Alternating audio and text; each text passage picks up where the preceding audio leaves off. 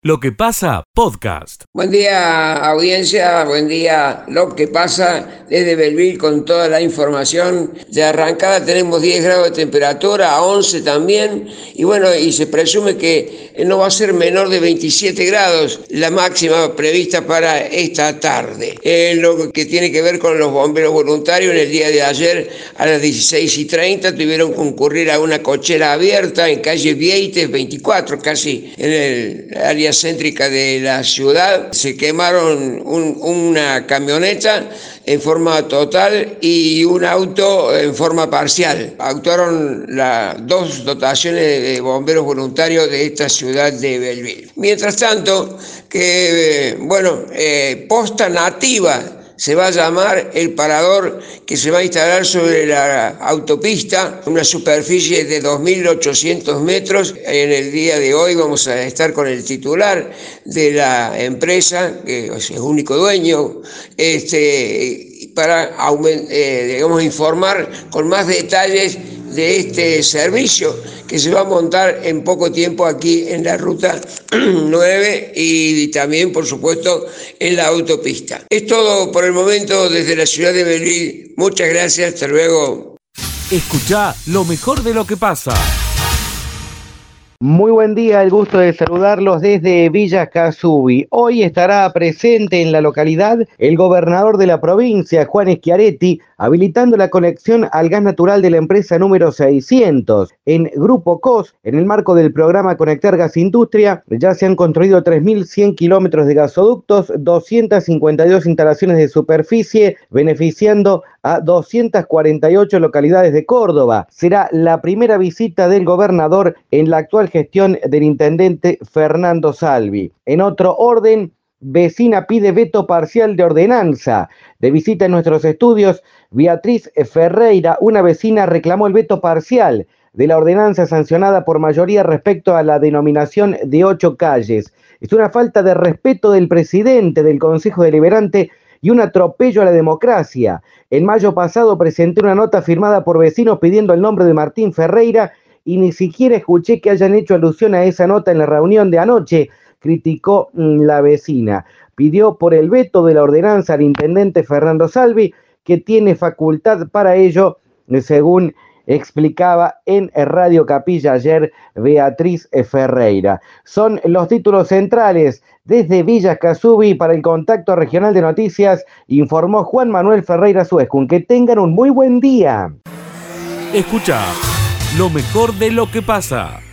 ¿Qué tal? ¿Cómo le va? Muy buen día. La información de Río Tercero, un incendio generalizado en una vivienda anoche, una vivienda de barrio Serino, provocó daños prácticamente totales en dicho inmueble. Una mujer debió ser asistida por eh, bomberos voluntarios que lograron controlar las llamas, sofocar finalmente el incendio eh, y realizar las tareas de enfriamiento y asegurar el lugar.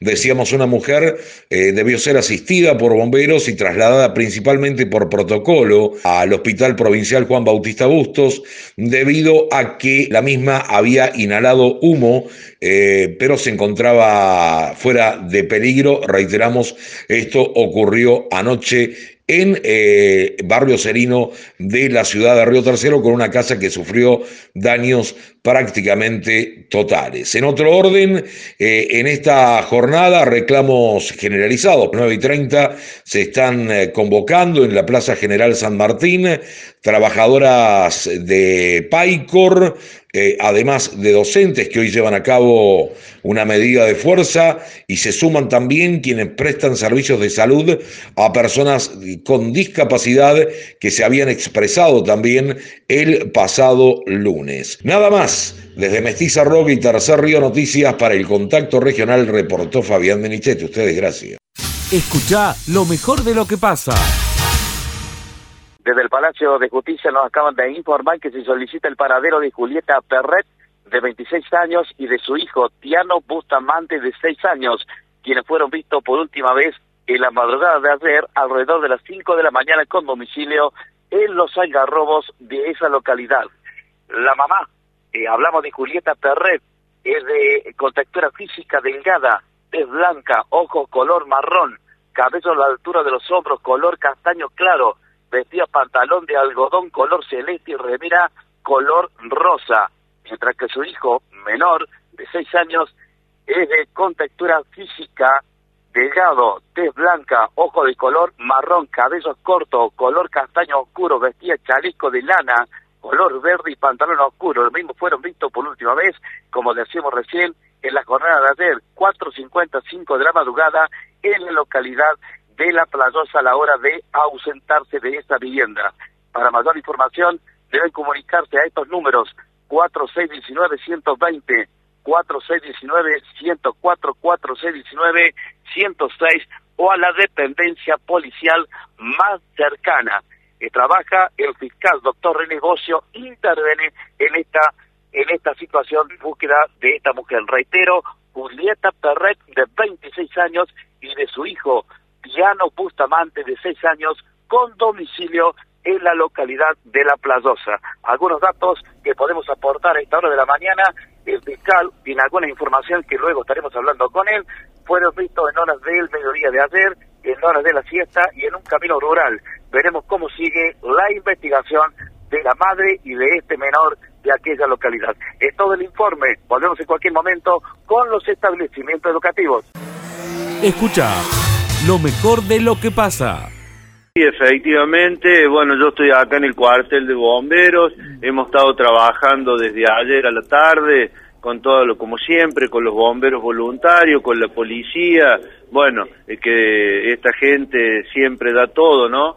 sin pedir nada a cambio y bueno, estuvimos trabajando eh, hasta alta hora de la noche, incluso no se cortó en ningún momento porque el operativo de emergencia, eh, digamos, lo armamos ayer a la tardecita con la gente bombero cuando tuvimos eh, conocimiento de que la habían visto a la chica en un camino rural. Entonces, como nosotros sabíamos que estaba, ella se había ido así nomás, con poca ropa, sin nada, no tenía celular, nada de nada, y bueno, y se venía la noche, eh, pensamos eh, en la salud de ellos, de este joven, sobre todo el menor de 6 años, es decir, con este frío, con las altas temperaturas. Así que por eso eh, fue el operativo de emergencia. Bueno, esta mañana, ya desde las 7 de la mañana, estábamos acá en el cuartel preparando el operativo y bueno, hemos tenido una respuesta positiva respecto a la búsqueda, así que bueno, la hemos encontrado, gracias a Dios, según lo que me han manifestado ahí en el campo donde la fueron a buscar,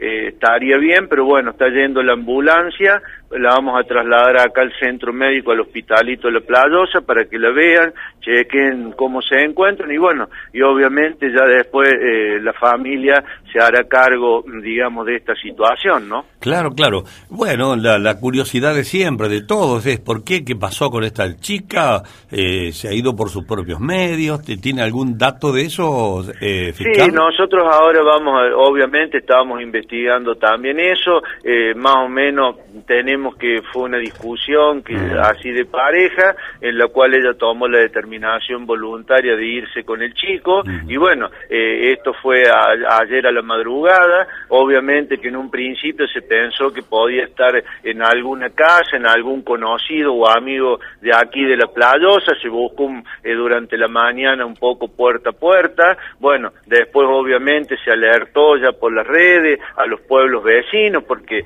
podíamos, pensamos que podía a lo mejor ir a algún pueblo vecino, sus familiares están en Laspiur, pero bueno, digamos que el, cambio brusco se produce contra lo que nosotros no pensábamos que era que ella se iba a ir caminando por la zona rural. Entonces, porque no, no estaban, había salido así nomás, sin ropa, sin celular, sin comida, sin nada. Entonces, bueno, eh, ante esa situación armamos rápido el operativo de emergencia, reitero, por las condiciones climáticas de la noche, entonces con un chiquito de seis años, eh, con ropa muy liviana, sin alimento, sin nada, dijimos, si ella no tiene un lugar donde guarecerse, eh, peligraba su salud.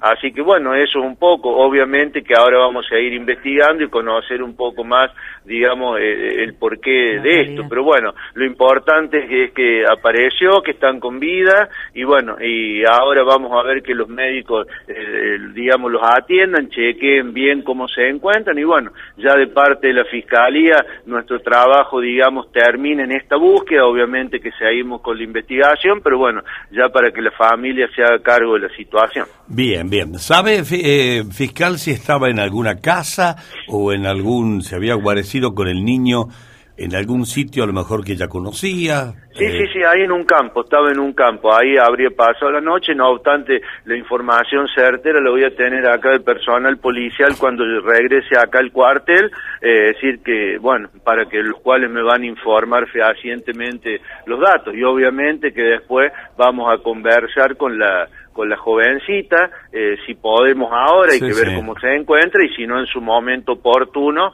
para, bueno, conocer de boca de ella un poco la situación más real, ¿no? Bueno, usted dice en un campo, uno se imagina que es una casa de campo, digamos, ¿no? En- o en un Eh, campo, o, en- o, o en un refugio, no sé, donde puede haber estado. No sé Bien, si- por eso, es decir, eh, le- le- le- creo que es en la casa, pero bueno, por eso la información certera del lugar certero la voy a tener ahora que está, Está bien. regresando ya el personal policial, que fue, eh, que le ordenamos que fuera el campo, allí donde se encontraba la Bien, jovencita con el nene. Escucha lo mejor de lo que pasa. Hicimos un recorrido por varios establecimientos educativos en la mañana de hoy. Colegio Trinitario, la actividad es normal en este colegio. Trinitarios. Vamos con el colegio Rivadavia. En todos los niveles, en realidad que hicimos alguna consulta, la actividad es reducida, un 25% de asistencia de los docentes. Escuela José Ingenieros, 92% de paro. La escuela Mitre en Villanueva, 90% sin actividad. La escuela Doctor Nicolás Avellaneda, un 25% realizan paro aquí. Aquí hay más o menos unos 10 o 12 alumnos con una dos docentes en la escuela Doctor Nicolás Avellaneda. Bueno, en la puerta de un colegio charlábamos con, con una mamá y decía esto en cuanto al tema de esta situación de los docentes, dialogaba con Radio Villa María. Yo tengo una que tuvo clases y otra que no. Eh, no sé bien qué es lo que están negociando ahora. Sí veo la situación que se vive día a día en la escuela. Los docentes no tienen suplentes. Cuando se enferman no tienen con quién reemplazar. Hace menos de un mes hubo tres docentes que estaban con carpeta médica y repartieron a 100 alumnos entre todas las aulas. Una situación bastante complicada para los padres también. Para los padres que trabajan, que no tienen dónde dejar a los hijos, entonces los docentes que están acá en clases se hacen cargo de todos esos niños y no tienen apoyo del gobierno, nadie los escucha. Ahora están pidiendo un aumento. Bien merecido se lo tienen porque hacen malabares para trabajar. Es muy triste la forma que tienen que trabajar los docentes, se hacen cargo de todo sin el amparo de nadie. Y los dos y por ahí los papás que le reclaman al docente y el docente no tiene recursos. Es muy triste lo que se vive realmente. Bueno, ahí estaba la palabra de, de una mamá eh, charlando con Radio Villa María. Escucha lo mejor de lo que pasa. Van llegando algunos de los docentes, estamos ubicados con nuestras unidades exteriores eh, directamente desde el gremio desde la UEPC, calle San Martín el 469, docentes que no pudieron viajar a Córdoba capital, algunos jubilados que se van sumando, alrededor de unos 25, 30 personas, entre ellos hay un profesor, pero diferentes de diferentes establecimientos educativos se suman a esta movilización que van a recorrer calle San Martín, Plaza Centenario y así se van a estar manifestando. Las voces de los docentes decían esto hace algún ratito, Miguel. Salimos de la UPC y bueno, creo que por todo el centro vamos a recorrer, vamos a... En apoyo a lo que vienen reclamando los docentes. Exactamente. Y también luchando por la derogación de la ley 10.694 que los- nos está afectando no solo a los pasivos, sino también a los activos. Mm. ¿eh? Porque en el futuro, los, los- los futuros docentes que se jubilen, este, bueno, van a estar mucho más perjudicados que nosotras que ya nos hemos jubilado. Que ha viajado mucha gente a Córdoba, porque la marcha grande, la manifestación grande se hace en Córdoba. Acá son prácticamente todos autoconvocados los que estamos acá. Situación muy complicada está pasando el docente, Sí, ¿no? muy complicada, muy complicada. Muchas sumas en negros, en, en el sueldo. eh, bueno, el aporte actualmente se ha bajado en los activos, ya no, no, no, no aportan el 18, sino el 11%. Los jubilados ya no cobramos con el 82% móvil, se nos ha reducido a un 64%. ¿Cómo le va, señor? Buen día. ¿Qué tal? Buenos ¿Su días. nombre? Mi nombre es Marcela Custo. Es Eh, complicada la situación. muy complicada porque eh, durante el periodo de pandemia ha salido una ley, el gobierno de la provincia, eh, ha sancionado una ley que nos perjudica eh, tristemente a todos los jubilados que hemos eh, trabajado más de tres décadas en las aulas. Hoy estamos lejos del 82% móvil. ¿Nombre? Javier Páez. Bueno, ¿se va a estar manifestando? ¿Usted es activo? Sí, soy docente activo, soy profesor. Situación muy complicada. A ver. Complicada para todos los que somos asalariados por la situación que vive el país, que nadie le puede desconocer.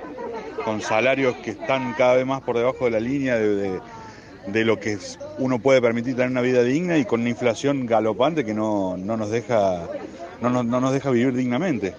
Bueno, ¿cómo va a seguir esto? ¿Se van a manifestar y después eh, van en apoyo a todo lo que están reclamando en Córdoba? Exactamente. Es también, no- nosotros no podemos viajar, no podemos ir por distintos motivos, pero bueno, también brindar nuestro apoyo desde acá, desde nuestro lugar. Ahí está, la palabra y las voces de los docentes que parten en un ratito nada más desde el gremio de la UPC calle San Martín al 469. A ver, van llegando más docentes. Esto alrededor 10 y 30 de la mañana me señalan que van a partir de aquí, desde el gremio. Todo, Miguel. Escucha lo mejor de lo que pasa. El homeschooling, eh, a pesar de, de lo que se cree popularmente, es muy antiguo. Eh, solo que en, en nuestro país eh, es como que últimos años, sobre todo a partir de la pandemia, empezó como a, a tomar un poco más de realce. Eh, pero para que te des una idea, los fundadores de Estados Unidos practicaban homeschooling. George Washington, eh, eh, algunos también eh, inventores, Einstein, Alba Edison, grandes personalidades que practicaron el homeschooling porque era una opción más de, y en muchos países de primer mundo es una opción más para estudiar. Bien. En Argentina hay un vacío legal en ese sentido. Eh, no está regulado, pero tampoco está prohibido. Eh, es simple, es educar a los chicos en casa. Eh, la mayoría de los padres lo hacen a través de llevando un programa de estudios. Eh, los padres vienen a tomar el papel de, de- de tutores, de maestros, y los chicos son los alumnos, obviamente. Correcto. Y la escuela se convierte en la, eh, la casa se convierte en la escuela. Esa es la, digamos, la, la Está forma bien. simple de Es- explicar. es muy simple para explicarlo, fácil para entenderlo. ¿Y el vacío legal dónde está, eh, Noel? No, no es un vacío legal, en realidad no está regulado. Mm. Hay leyes que, que garantizan que los padres puedan estudiar, eh, decidir qué tipo de educación dar a sus hijos, desde, el, desde el artículo 14 de la Constitución, que dice que todos tenemos el derecho de enseñar y aprender, hasta la, la Declaración de los Derechos Universal de los Derechos Humanos y Derechos del Niño, que dice que los padres tienen la prioridad de poder elegir qué tipo de educación dar a sus hijos. Entonces ya, ya desde ahí hay un respaldo legal, pero al no estar regulado en Argentina, como en otros países, eh, queda como, como un área gris. ¿sí? Noel, la, la currícula, eh, ¿cómo, o, o el contenido, ¿cómo se selecciona? Cada familia elige el contenido que mejor le convenga. Perfecto. Eh, por ejemplo, en Argentina muchos optan por, por utilizar el contenido que de Capital Federal que está en línea, que es muy similar en todo el país en realidad, Eh, porque tienen la opción los, los chicos en Capital Federal, o sea, ya existe como una un camino que, que prevé el, el sistema educativo, en, en- por lo menos en Capital Federal y en, y en algún ¿Y en algún... ¿Hola? Oh, no te puedo creer. Bueno, parece que se nos ha cortado. Se interrumpió nomás lo, a Noel. Eh, faltaba lo que, cómo, falta ver cómo se oficializa ese aprendizaje, que puede ser muy bueno en la casa, pero cómo se oficializa, ¿no? Claro, eh, yo por lo, poco que he, he leído, eh, vos podés llegar a la instancia secundaria. Es, como decía Noel, eh, una herramienta que se utiliza mucho en Estados Unidos. Vos llegás hasta el secundario y en caso que después eh, quieras, eh, estoy hablando de Estados Unidos, por eso estaría bueno saber cómo se implementa aquí en, en Argentina. En el caso de que, ahí está, en caso de que llegues en Estados Unidos, eh, después tenés que rendir como un equivalente para la, para Eh, la universidad. Esa era la curiosidad nuestra, Noel, más allá del formato Sí. que está bastante claro. Es decir, si yo tengo a mi hijo o mis hijos, dos, tres, tengo que hacer de docente para dos o tres niños. Bueno, una vez que los preparo bajo esta modalidad de homeschooling, y, y luego cómo lo complemento con el título, no sé, ¿entendés lo que quiero preguntar? Sí, existen dos, dos formas de poder certificar los estudios. Una, que es la que te decía, con la opción de rendir libre en Capital Federal y que en algunas provincias lo habilitan. El chico va, rinde un examen, en Capital tienen dos veces por año, eh, rinden un examen que no es muy simple, pero tampoco es muy complejo, es acorde a la edad. Y una vez que rinden el examen, reciben un certificado de, no sé, primer año, segundo año, tercer año, etcétera. Eh, y otra opción es trabajar con una escuela sombrilla, que es una Umbrella Academy, le llaman, son de Estados Unidos. que la mayoría de ellas te permiten tener una certificación, son escuelas especializadas en familias que hacen homeschooling. Entonces, ellas te brindan una certificación eh, igual, similar a lo que recibirías de, de cualquier otra escuela de Estados Unidos, y esa tiene validez en Argentina y en, en, el resto del mundo. Todos los países que están con el Tratado de la Haya. Entonces viene certificada, apostillada, todo. Entonces cuando vos la recibís acá, eh, vas a una oficina en Capital Federal para revalidación de título, haces un trámite y listo. tu hijo puede, si quiere, continuar los estudios en una escuela convencional o ir a la universidad, puede hacerlo con ese certificado. Clarísimo. Clarísimo. Eh, pero eh, esta falta de regulación en la Argentina, ¿qué obstáculo ofrece al homeschooling? Ahí es donde está un poquito el problema. Hay algunos, algunas escuelas o docentes, sobre todo los directivos, que son los que tratan estos temas, que desconocen eh, justamente que, está esta opción y como hay una ley de obligatoriedad a la escolarización, ahí es donde se solapan las cosas, porque algunas escuelas te dicen, no, tenés que mandar al chico. O sea, lo que era un derecho lo quieren convertir en una obligación. Eh, una obligación. Eh, pero los chicos están siendo educados, no es que no están siendo educados. O sea, esa ley se hizo en una época donde había muchos niños que no podían acceder a la escuela porque ayudaban a las familias en el trabajo, etcétera.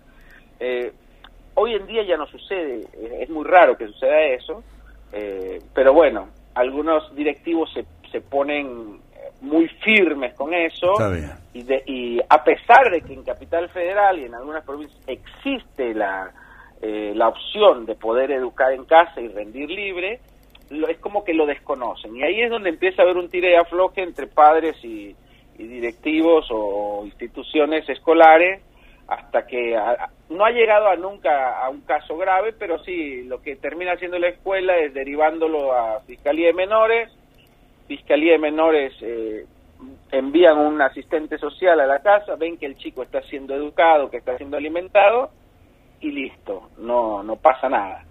Pero han llegado familias que nos consultan o que nos piden ayuda a tener este algunas dificultades en ese aspecto, cuando no encuentran contención en, en, las autoridades escolares de su, de su distrito. ¿Alguna vez, eh, Noel, han tenido alguna observación por parte de docentes? Porque, ¿En qué sentido? Y porque uno piensa, Noel, que si yo le doy clase a mi hijo, no le doy laburo al docente, digamos sería... No, no, porque, qué sé yo, ah, eh, ah. el homeschooling no, no es algo si bien es una opción que puede llevar cualquiera, no es algo que, están eligiendo muchísimas personas. En el país tendremos, no sé, nosotros tenemos registro de unas 15.000 familias como mucho. Eh, no es demasiado, eh, como para que peligre el trabajo del docente. y es más, muchos docentes eh, que, que, tenemos en nuestra comunidad practican homeschooling. Claro. Ah, está bien. Porque hay una, o sea, convengamos que hay una hay ciertas falencias en, en el sistema educativo, eh, sin ánimo de, de, no, en tela de juicio. Los mismos docentes lo saben. Eh, en las pruebas PISA que se realizan a nivel internacional eh, salimos en posiciones muy bajas y bueno, muchos docentes prefieren tomar, y padres, la educación en sus manos buscando eh, un mejor nivel educativo para sus hijos. Bueno, y la experiencia de ustedes, eh, Noel, es que los padres se ocupan, ¿cuántas horas por día más o menos les lleva en mantener eh, estudiando a un niño en casa con el sistema homeschooling? Mira, a diferencia de lo que se, se pensaría, que, que, es mucho trabajo, es mucho más simple. La mayoría de los padres que hacen homeschooling dedican de una hora a dos horas como mucho, dos horas sería como el máximo, eh, para por día, para, el, para que los chicos lleven lo mismo que, están, que estarían llevando en una escuela convencional. Eh, en nuestro caso, nuestros hijos tienen una hora, una hora y cuarto, de lo que es la, la parte académica. Después ellos tienen media hora de inglés, media hora de piano, y después entre semana pueden ir a hacer deporte en un, en un club deportivo, en un club de barrio. Eh, así que, pero la parte académica, lo que ven en la escuela es una hora por día. El chico está aprendiendo lo mismo o más de lo que aprendería en la escuela convencional porque es algo personalizado. es como si vos contrataras un maestro privado para que, viste que, no sé si te pasó que, que, no, no sé, te llevaste una materia, tus papás contratan un maestro, en una hora aprendiste lo que en un año no entendiste. el famoso particular. Vamos, a, eh. vamos a particular.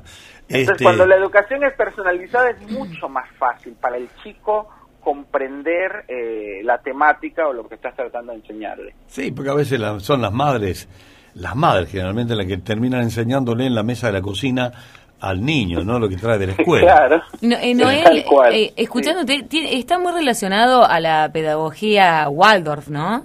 ¿Esto? Muchos padres eligen, por eso te decía que cada familia elige el método educativo porque muchos prefieren Montessori, otros Waldorf, y otros otras alternativas, Charles Mason, hay muchas opciones. Es un gran desafío para la familia, ¿no? Porque vos también te tenés que ayornar y, actualizar, claro, continuamente, ¿no? Porque si pretendés que sepa, no sé, inglés, francés o alemán, bueno, también es un desafío para los padres, ¿no? Sí, sí, pero hoy en día tenemos tanta tanto acceso y tantas herramientas tecnológicas, por ejemplo, yo yo no sé tocar piano. Y mis hijos, eh, con una aplicación, aprendieron a tocar piano, saben leer partituras, tocan con las dos manos, o sea, están tocando Mozart, Beethoven, en un año y medio, tomando clases con una aplicación en casa. ¿eh? Claro. Eh, entonces, hoy tenemos el acceso, yo por ejemplo hablo inglés, pero no quiero pasarle mi, mi, mal acento a mis hijos, entonces los dejo que aprendan con una aplicación que les enseña bien la pronunciación y, tienen un nivel de inglés bastante bueno. Entonces, hoy tenemos muchas herramientas para poder eh, utilizar eh, eh, en la educación de los chicos. Bueno, es una gran ventaja. Y como colofón de todo esto, no pagas la cuota a fin de mes. te arras un montón, podés salir en vacaciones en temporada baja y te sale todo más barato. Escucha lo mejor de lo que pasa. El programa empieza el, el viernes a partir de las 9 de la mañana con la jura, con la jura eh, de los animales en la pista. Eh, y bueno, eso empezamos a las 9 y lo vamos a hacer recorrido, no vamos a, detenernos para almorzar, porque si no se nos va un poco tarde para, para culminar. Entonces lo hacemos un poco eh, así de recorrido y lo terminamos más o menos el horario tres y media, cuatro de la tarde, que es una linda, una linda hora para después eh, acomodar todo y bueno, eh, luego de eso a la noche vamos a, por primera vez, lo vamos a hacer en Sociedad Rural, un agasajo eh, a la gente de la cabaña, no solamente a los a los dueños de cabañas, sino a la gente que está atrás, ¿no es cierto? A los empleados, a los ayudantes, a los que eh, limpian las vacas. Sí, a los de la fila y a todos esos, sí, sí. Eh, exactamente. Eh, Oscar, ¿cuántas cuántos animales tienen inscritos? Porque quieren hacer, eh, decías, entre las nueve y las y las 3 de la tarde, en medio de corrido, machos y hembras. Sí, machos y hembras, tenemos anotados 70 animales este, así que bueno, es eh, un, un, lindo número de animales, eh, así que por eso lo queremos hacer recorrido. Está bien. ¿Con qué jurado van a trabajar, por favor, ahí del Holando argentino? Bueno, eh, va a venir, nos va a visitar un jurado de eh, Uruguay. Eh, Guichón es el apellido. Bien. Y, bueno, y es la primera, es la segunda vez que va a venir a, a, a jurar acá en A Pozo del Molle. a Pozo del Molle. Alejo Guichón, perdón, Miguel. no me Bueno, me daba Alejo cuenta que estabas rastreando el nombre, que no te metí en un lío. Digo, pobre Oscar, lo meto en un lío, no puedo encontrar el Ah. nombre del uruguayo. siempre se nos viste los nombres los jurados, salvo que sean los, los más conocidos, siempre se te, se te piantan por ahí. Claro, ahí- Está eh, muy bueno. Es, eh, obviamente que es un jurado avalado por la Asociación Criadores, ¿no? Del Orlando. eh, Sí, sí, sí, sí. Exactamente, exactamente. Bueno, Nosotros- cantanos algunos nombres, así de memoria, no todos, pero algunos nombres de cabañas importantes, más allá de la de. Racino, que debe estar la de Racino seguro, el arbolito. Eh, Miguel, no, el arbolito este año no puede estar. No por puede. X ra- eh, por X razones, pidió, él habló, ¿no es cierto? Fernando, eh, que ahora está a cargo, eh, habló que no podían venir este año, de- bueno, lo sentía mucho porque están siempre. Eh, el arbolito siempre estuvo. Pero bueno, a lo mejor para el año que viene va a estar Bien. nuevamente. Bueno, algunas cabañas, bueno, Don Nora, de ese Tambos, Sí, está bien. de, de De Cañolo, Cañolo, sí. Javier Casineri, Casinelli. la Luisa de Miretti, Bien, uh, lindo nombre ahí. la Lilia de Barberi, de Horacio Barberi, eh, René Lazo, que nunca falta, también, eh, y después está eh, la cabaña Beatriz de Barberi y Caballero, eh, Juliano, y uno nuevo que Adrián Martín de Marul, ¿no es cierto? Eh, que bueno, eh, y además el colegio eh, Manuel Belgrano acá de De Pozo. Sí. de Pozo. Bien, no tenés, de- no hay, los de Oliva no están, los de Bali, los, los Carletti, no, no están. No avisaron, avisaron temprano, Miguel, que no podían, no salían, no salían de Córdoba, eh, muy pocos. Bueno, bueno, pero tienen una grilla linda de cabañas, apellidos muy descollantes en el mundo del Orlando argentino, así que creo que va a ser una, una linda exposición en el Orlando argentino, ahí en Pozo del Molle. Eh, ¿El predio cómo está? ¿Va a haber eh, expositores? Me imagino que está vestido el gran premio, gran predio ese junto a la Fundación Mollense. Sí, eh, nosotros ahora nos, eh, por un por un problema, no problema, sino por una que nosotros no hacemos, no nos juntamos con el pueblo el 8 de septiembre por un problema de que en otro lugar hacían eh, la, ¿cómo es? Eh, la fiesta del Holando Nacional Ah, en, en San Vicente Sí. y si nosotros hacíamos el 8 de septiembre también la exposición no nos iba a venir gente entonces por eh, cabañas digo no sí. por eso tuvimos que adelantar una semana el tema de la exposición Está bien, entonces- está bien, está bien. entonces eh, gracias a Dios pudieron venir la- las cabañas no Está bien. que van, que van a estar presentes allá Bueno, o sea que este fin de semana va a ser solo ganadero. ¿eh? Solo ganadero. Y después empieza el montaje de, la, de las maquinarias y todo eso para el otro fin de semana. para el el otro fin de semana. A lo mejor hay algunos que puede armar ya para este fin de semana también. Hay algunos que vienen así los dos fines de semana. Este, pero realmente, Miguel, les digo así, está todo lleno. Perfecto. Eso, Todo es, lindo. lleno. Eso es lindo, eso es lindo, que diga, está todo lleno, que vayamos muchos expositores que, que apuesten. Y además es el reencuentro con el público en la expo, porque que- hace dos años no se hacía. Claro, claro. Entonces la, la gente tiene otra gana ahora. Después de esto que pasó de la pandemia, eh, yo veo que toda la gente está más dispuesta a- a participar.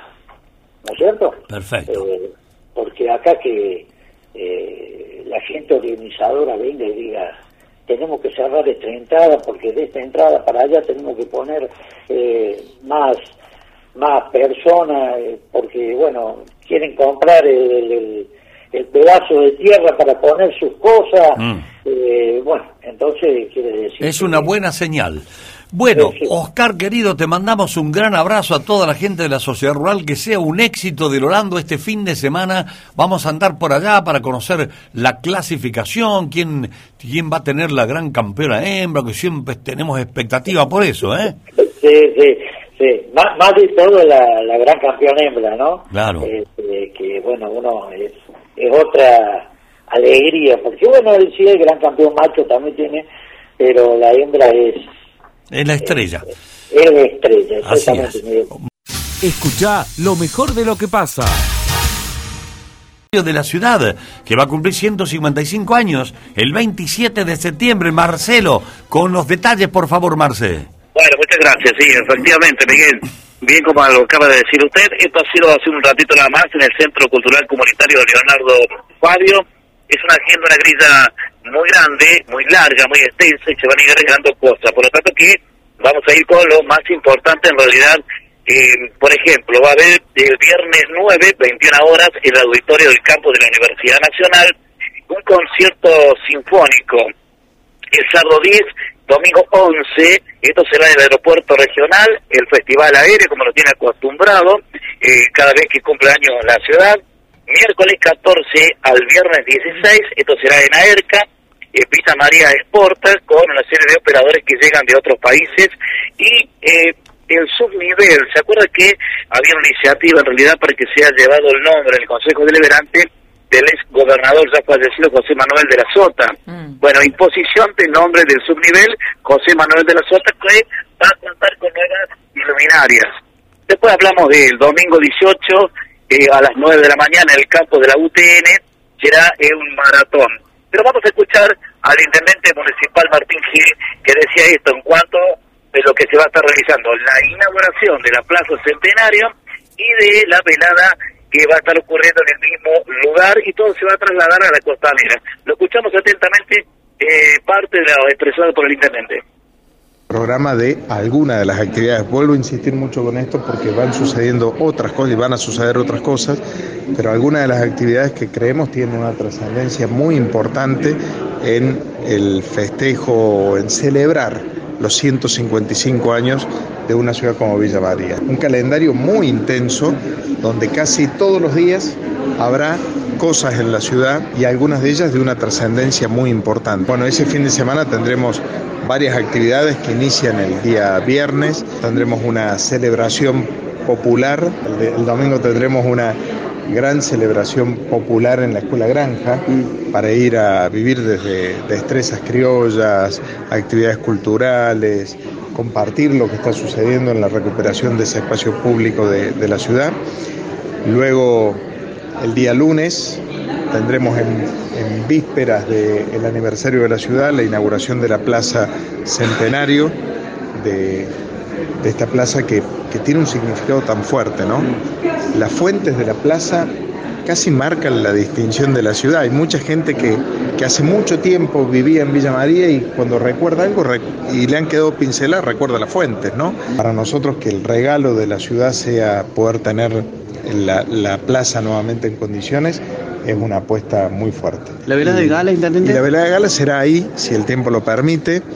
Eh, estamos pensando probablemente en la participación de una orquesta sinfónica. Si el tiempo no lo permite, tenemos reservado también el Verdi como, como alternativa frente a esa jornada. Y el día, y el día 27 eh, comenzaremos con los actos, actos protocolares, pero después toda la costanera la transformaremos en un lugar de festejo, con nuestras ferias, con nuestro food truck, con tres escenarios donde habrá eventos culturales, algunos eventos que vamos a anunciar más cerca de la fecha, pero eventos de trascendencia también nacional.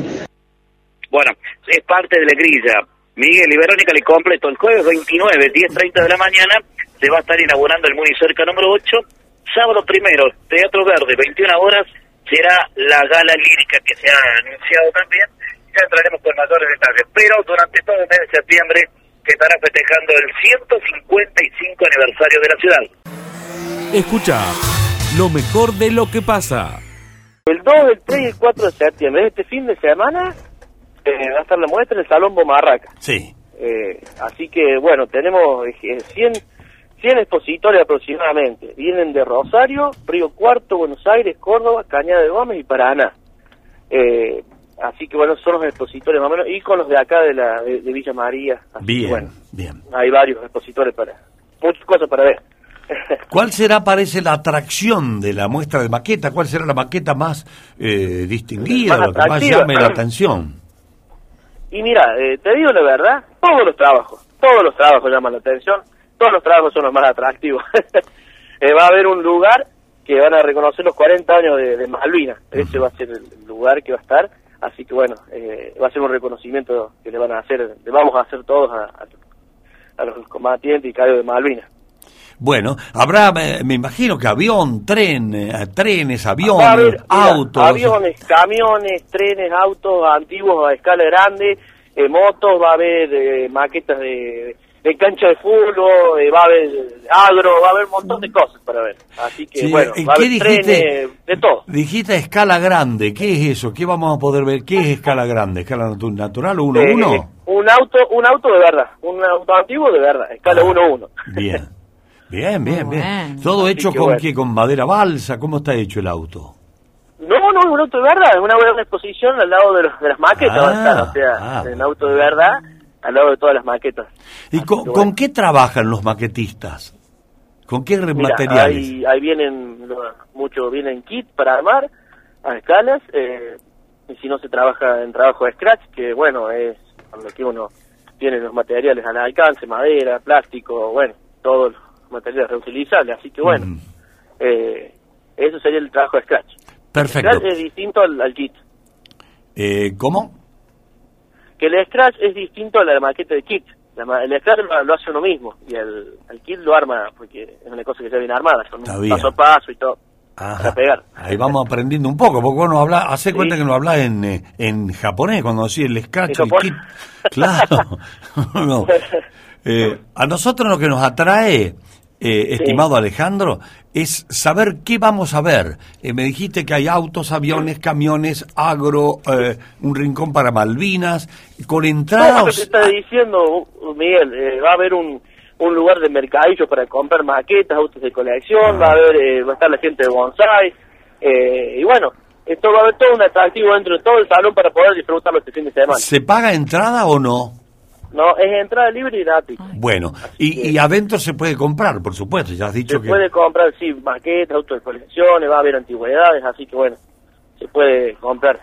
Decime más Sí, o menos eh, bueno. eh, qué plata hay que llevar para comprar algo lindo, desde cuán, desde tanto hasta tanto.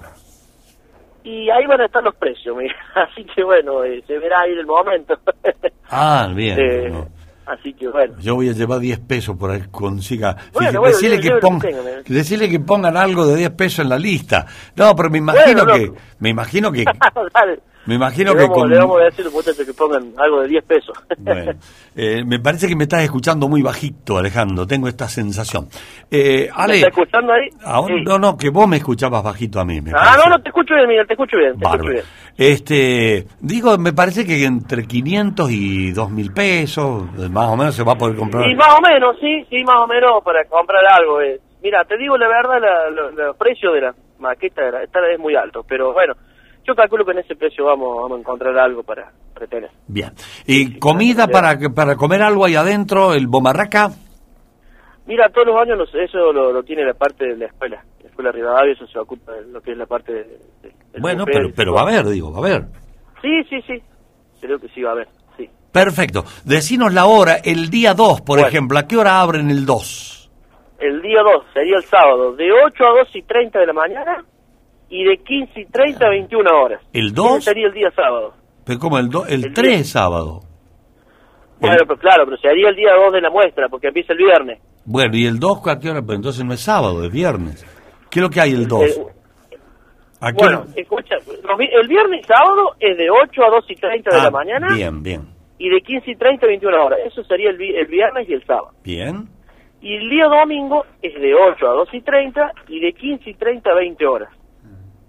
Lindo. Esos serían los, los- los- los horarios del domingo. Lindo, lindo, para darse una vueltita y uno, Para darse una- una horita y media, dos horitas ahí adentro, eh, sí, sí. con los chicos, que puedan La ver. hora que quieran, el tiempo que quieran, total. Bueno, y te digo, eh, hay un bono, hay un bono de sorteo de maquetas. Es un bono que se va a sortear, un, el primer premio es un, un Titanic, un barco Titanic. Escucha lo mejor de lo que pasa. Mañana se van a estar manifestando en este establecimiento educativo, el IP 322, colegio secundario. Dicen que no está bien el edificio en cuanto a temas de, de baños, pero hay una serie de problemas con el tema de violencia, bullying que reciben algunos chicos. Eh, por lo tanto, que buscamos la palabra de, uno de los padres, Carolina, una mamá que está muy preocupada por la situación de este establecimiento educativo. Ya ha pedido charlar con, con la directora, eh, Nancy Medina. Eh, les pidió un tiempo, no no se no se cumplió eso. Lo cierto es que las cosas no están para nada bien. Carolina dijo esto, a ver. Somos un grupo de padres que el día jueves de esta semana nos vamos a hacer presentes a las 13 horas en las puertas de la escuela para hacer una manifestación por diferentes situaciones que se vienen dando en la escuela, de las que no estamos de acuerdo, de las que no queremos que ocurran, de las que no queremos que nuestros niños nuestros hijos eh, pasen adentro de la escuela. Eh, nosotros como padres apostamos a la educación, apoyamos la educación, le garantizamos el derecho a la educación a nuestros hijos y notamos que desde el otro lado ciertas condiciones no se están dando para garantizar ese derecho a la educación. Nuestro reclamo viene desde comienzo de año, desde abril, antes también, con reuniones de manera personal, las que no dieron resultado. Elevamos cartas, pidiendo encontrarnos con quien hoy es directora. Ella dio sus explicaciones, sus motivos, nos pidió un tiempo prudencial para poner la escuela en condiciones, para modificar las situaciones de violencia, trabajando en conjunto con profesores y chicos. Y nos vemos en el mes de agosto, en donde esto no ocurre, al contrario, se están agravando situaciones de violencia, se están agravando situaciones de conflicto hay muchas situaciones de bullying que no se están trabajando desde la escuela. Nosotros somos conscientes que la educación viene en casa, pero si desde la escuela no hacen ese complemento, por más que nosotros querramos como padres, los chicos se ven inmersos en un ambiente poco saludable para ellos. Otro de los reclamos es la condición insalubre en la que se encuentra la escuela, focalizando la falta de higiene y de limpieza y haciendo mayor hincapié en las condiciones en las que están los baños. Es deplorable la condición de los baños, rotos, no corre el agua, las mochilas no funcionan, los inodoros están en pésimas condiciones, es una cuna en donde proliferan las enfermedades. Bueno, ha sido muy claro la mamá. Vamos a ver qué es lo que pasa en la jornada de este jueves. Eh, lo cierto es que conozco la directoria, ha trabajado incansablemente. Vamos a ver si, si es así o no. Vamos a buscar la palabra de, de Nancy Medina. Hoy el colegio con muy poca actividad y el colegio, vamos a ver cómo continúa esto a partir de mañana a la una de la tarde cuando los papás se manifiesten allí, ¿no? Escucha lo mejor de lo que pasa.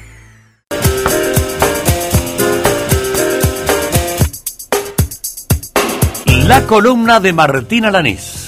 Así es, Miguel. Bueno, yo simplemente acotaba lo que ustedes estaban hablando. Habían dicho el 170 y era real. Era Sí, pero cual lo habían, eh, el, lo habían oye- señalado. el oyente se enoja porque vos lees el Clarín. No, leemos todas las Claro. mañanas, que es lo que nos escuchan desde las 6, los titulares de todos los diarios. Clarín, página 12, leemos los diarios locales, provinciales, así que hacemos un repaso por todos los titulares y recordé que el título principal de Clarín era este, Era la ese. jornada de hoy, que coincidía con lo que venían diciendo ustedes. Pero dice el oyente que eh, esos son los que amargan a la gente. Aunque sea verdad, amarga. Está bien. Es una opinión, Miguel, y es respetable. por supuesto. Bueno, a ver, vamos con la columna. ¿Qué pasa con la señora Verónica Vivó? Tema vivo, Miguel. Hay un hermetismo total en torno al tema. He preguntado en el consejo, he preguntado en el municipio y nadie larga prenda, como se decía antes. Nadie sabe qué va a pasar con respecto a la concejal Verónica Vivó, que debe volver el día viernes 2, se cumplen los 180 días que ha solicitado de licencia. Mm. El próximo jueves, es decir, en la sesión de mañana, todavía va a estar Paula Mioso. Y hay dos alternativas. O renuncia definitivamente a la banca o vuelve. No tiene posibilidad de prórroga luego del pedido de, de licencia, a diferencia del intendente, como en el caso de Gil, que eh, tuvo varias prórrogas. En el caso de los concejales no lo pueden hacer. Son 180 días o vuelve y eh, o, renuncia. Son las únicas alternativas. Hoy habló el propio Gil. Le preguntaron los periodistas antes de la conferencia de prensa, allí donde se presentaron las actividades por el aniversario, qué iba a pasar con Verónica Vivó y dijo que era una decisión eh, personal, que era una decisión de ella y que le iba a comunicar seguramente en, las próximas horas. Además, no tiene otra alternativa, sí o sí lo tiene que hacer en las próximas horas. Aunque me cueste pensar, Miguel, o creer, que si bien es una cuestión eh, personal, porque no está imposibilitada Vivó para ser concejal, lo puede ser, más allá de la imputación que tiene, digo, desde lo político me parece raro que no lo haya hablado con el propio intendente mm. Martín Gil, teniendo en cuenta que Vivó era la jefa del bloque mm. del oficialismo a nivel local hasta antes del mes de marzo. Me cuesta creer que a dos días de resolverse esta situación todavía no lo haya hablado con, con Martín Gil. Lo cierto es que ni en el Consejo ni en la municipalidad tienen claro qué va a pasar con este, con este tema. Sí nos hemos enterado de algunas reuniones que habría mantenido Vivó, algunos hablan que mm. estuvo en el Consejo Deliberante el pasado viernes, otros hablan de reuniones en algunos bares de, de, la ciudad, por ejemplo, se la habría visto con Paula Mioso, justamente su reemplazante. Es decir, hay muchos trascendidos, muchos rumores, pero no hay nada concreto respecto a cuál va a ser la decisión de esta concejal, que vale la pena recordar, está acusada de abuso sexual en calidad de partícipe necesario, en un hecho mm. que lo tiene a su marido, eh, Pampero Barrera, como detenido. Ella nunca estuvo detenida por esta causa, pero sí con una gravísima imputación. Y a todo esto, Martín, eh, la causa, ¿cómo, ¿cómo avanza? Porque también entiendo que eso va a depender de la decisión que tome Vivo. Bueno, la causa por ahora sigue estando en la misma situación que hace algunos meses atrás, pero recordemos que comenzó instruyendo la causa eh, Juliana Company. Pero como Juliana Company fue denunciada por el ex juez Héctor Irimia eh, por la causa SOE, la propia fiscal contrató a un abogado que la defienda, que es Darío Besaro, el ex fiscal de la provincia. Ese mismo abogado lo contrató Vivo y Barrera ah. para que lo defienda en esta causa. Por ende, debió correrse de ese lugar y quien está instruyendo en este momento la causa es el fiscal René Bocio, todavía no ha sido elevada esta causa, por ende está en etapa de, instrucción todavía. Ah. Y recordemos que para que eh, un funcionario no pueda ocupar un cargo, tiene que haber una sentencia firme. Y lo único que tiene Vivó, más allá de la gravedad del hecho y de la gravedad de la, de la situación, es una imputación. O sea que desde lo político no estaría imposibilitada. La gran cuestión es desde el punto de vista ético, digamos. Si una persona acusada de abuso sexual puede o no ocupar un cargo tan importante como concejal. Y además habrá que ver qué le dice su abogado. También me parece que juega acá porque eh, si vuelve a sentarse en la banca y un día cualquiera, el abogado le dice, mira que si te sentás, el, existen estas posibilidades. Que un día vaya la policía y te, si te detenga, puede, ser, que un pase esto y le da las probabilidades del abogado, entonces tendrá que tomar alguna decisión también escuchando a su letrado, creo, ¿no? Te, llevo a una situación más simple, Miguel. Mm. Desde el momento en que se conoció este hecho, Verónica Vivó no habló ante los medios de comunicación, ni siquiera el día que pidió la licencia desde el momento que pise el Consejo Deliberante, los periodistas van a estar en el lugar. Claro, claro, muy bien. Entonces va a tener una exposición pública mucho mayor. De hecho, en estos seis meses ni siquiera la ha tenido la exposición pública. Y ahí tendrá, sí, claro, si le enfrenta un periodista, que lo, la van a enfrentar, van a enfrentar, le van a pedir declaraciones.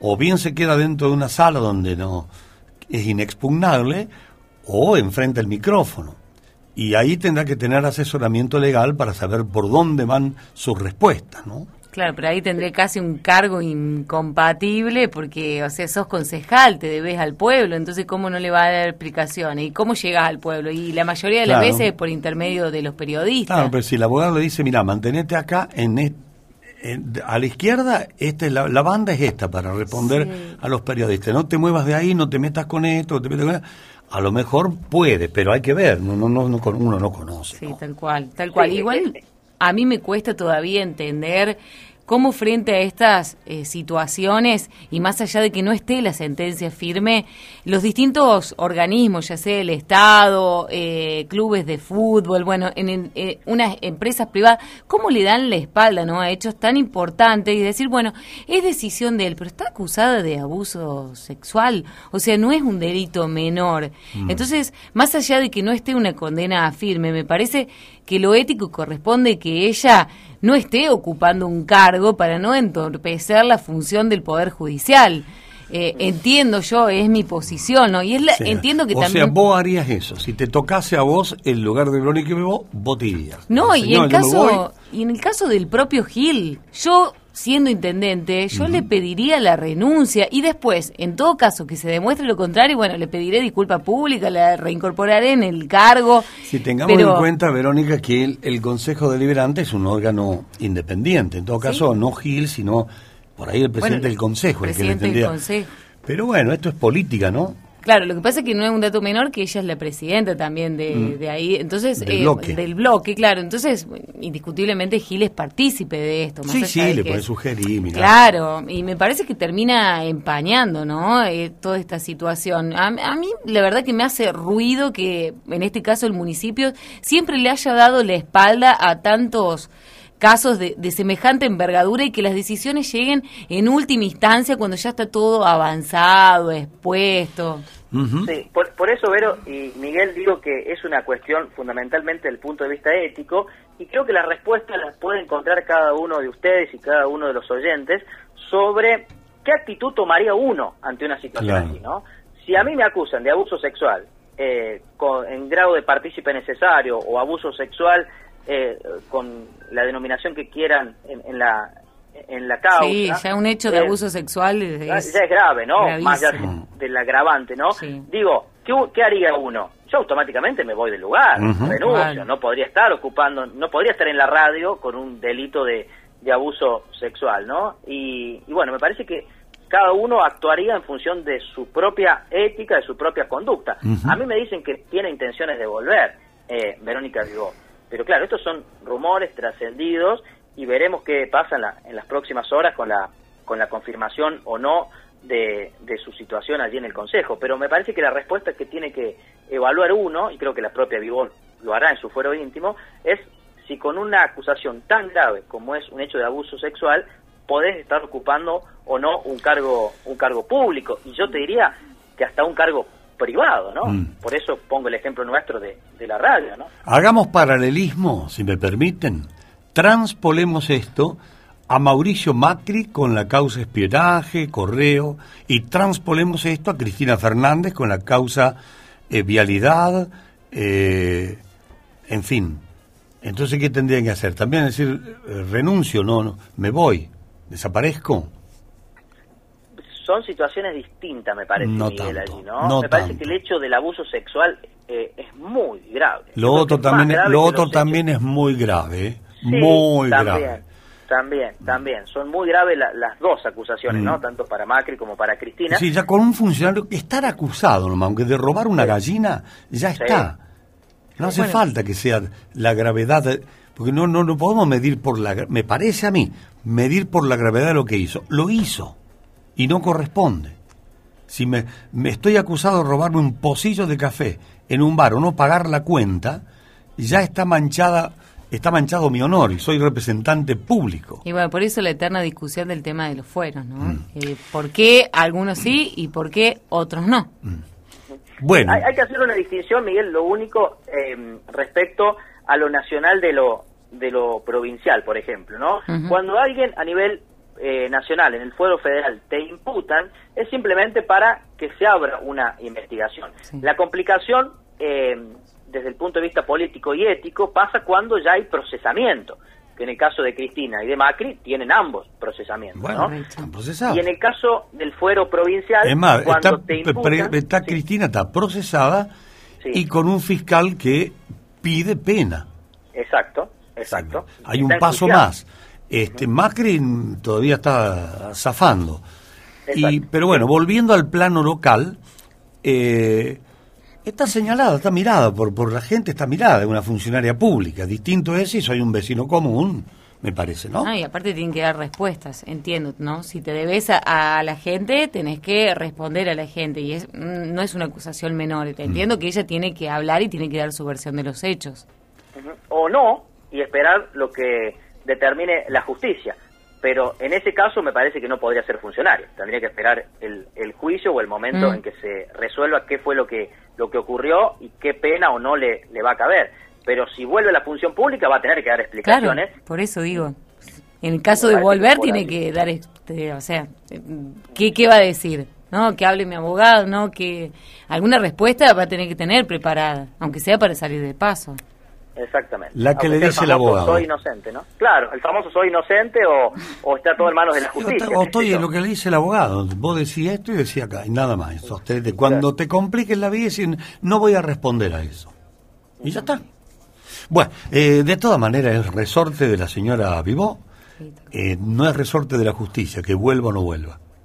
No, No. no, claramente. Es decisión de, de ella, exactamente. Y también imagino que lo va a consensuar con el espacio político, claramente. ¿Y no sabes algo de la causa de su marido, la otra causa? Eh, Pampero que sigue detenido, está muy complicado. ¿Tenés alguna novedad de eso, Martín? Pampero Miguel tiene tres causas de abuso sexual, a diferencia de su mujer, que es una sola. Eh, tiene tres causas de abuso sexual y además tiene una causa Mm. en la cual se lo investiga por eh, incompatibilidad en la función pública por eh, supuestos eh, mantenimiento de espacios públicos que habría realizado una empresa de, de barrera o, o- o barrera siendo testaferro de, de algún eh, de alguna persona. Bueno, esto no está claro todavía, se está investigando y esto sí lo está encabezando la fiscal Juliana Company, que sí se ha corrido de la cuestión de los abusos sexuales, pero no se ha corrido en este en este tema y ella es la que instruye esta esta investigación. Bueno, listo, Martín. Sí, una cosita más. Lo decíamos en la presentación. ¿Vieron los cartelitos de Manu Ah, Sosa? sí, sí, sí. Bueno, duros, fuertes, dice, eh, cristi- hablando de negociados. Sí a la vivienda, no a los negociados, por ejemplo, recuerdo algunos de esos carteles, acusando fuertemente al municipio. Pero indagué un poquito más, fui un poquito más allá, consulté con algunos a- eh, actores que forman parte del equipo de Manu Sosa y me decían, no es solamente un mensaje para el oficialismo, la palabra negociados, que están en esos carteles. También es un mensaje para la oposición, porque entienden que en muchos eh, casos en, o en distintas situaciones tienen acuerdos y hay negociados en las cuales están los dos en el misma en la misma línea. Así que es un mensaje para los dos, un cartel que ha, que ha generado alguna polémica en las últimas horas. Bueno, gracias, Martín. Nos vemos en la jornada de mañana. Hasta luego. Lo que pasa, podcast.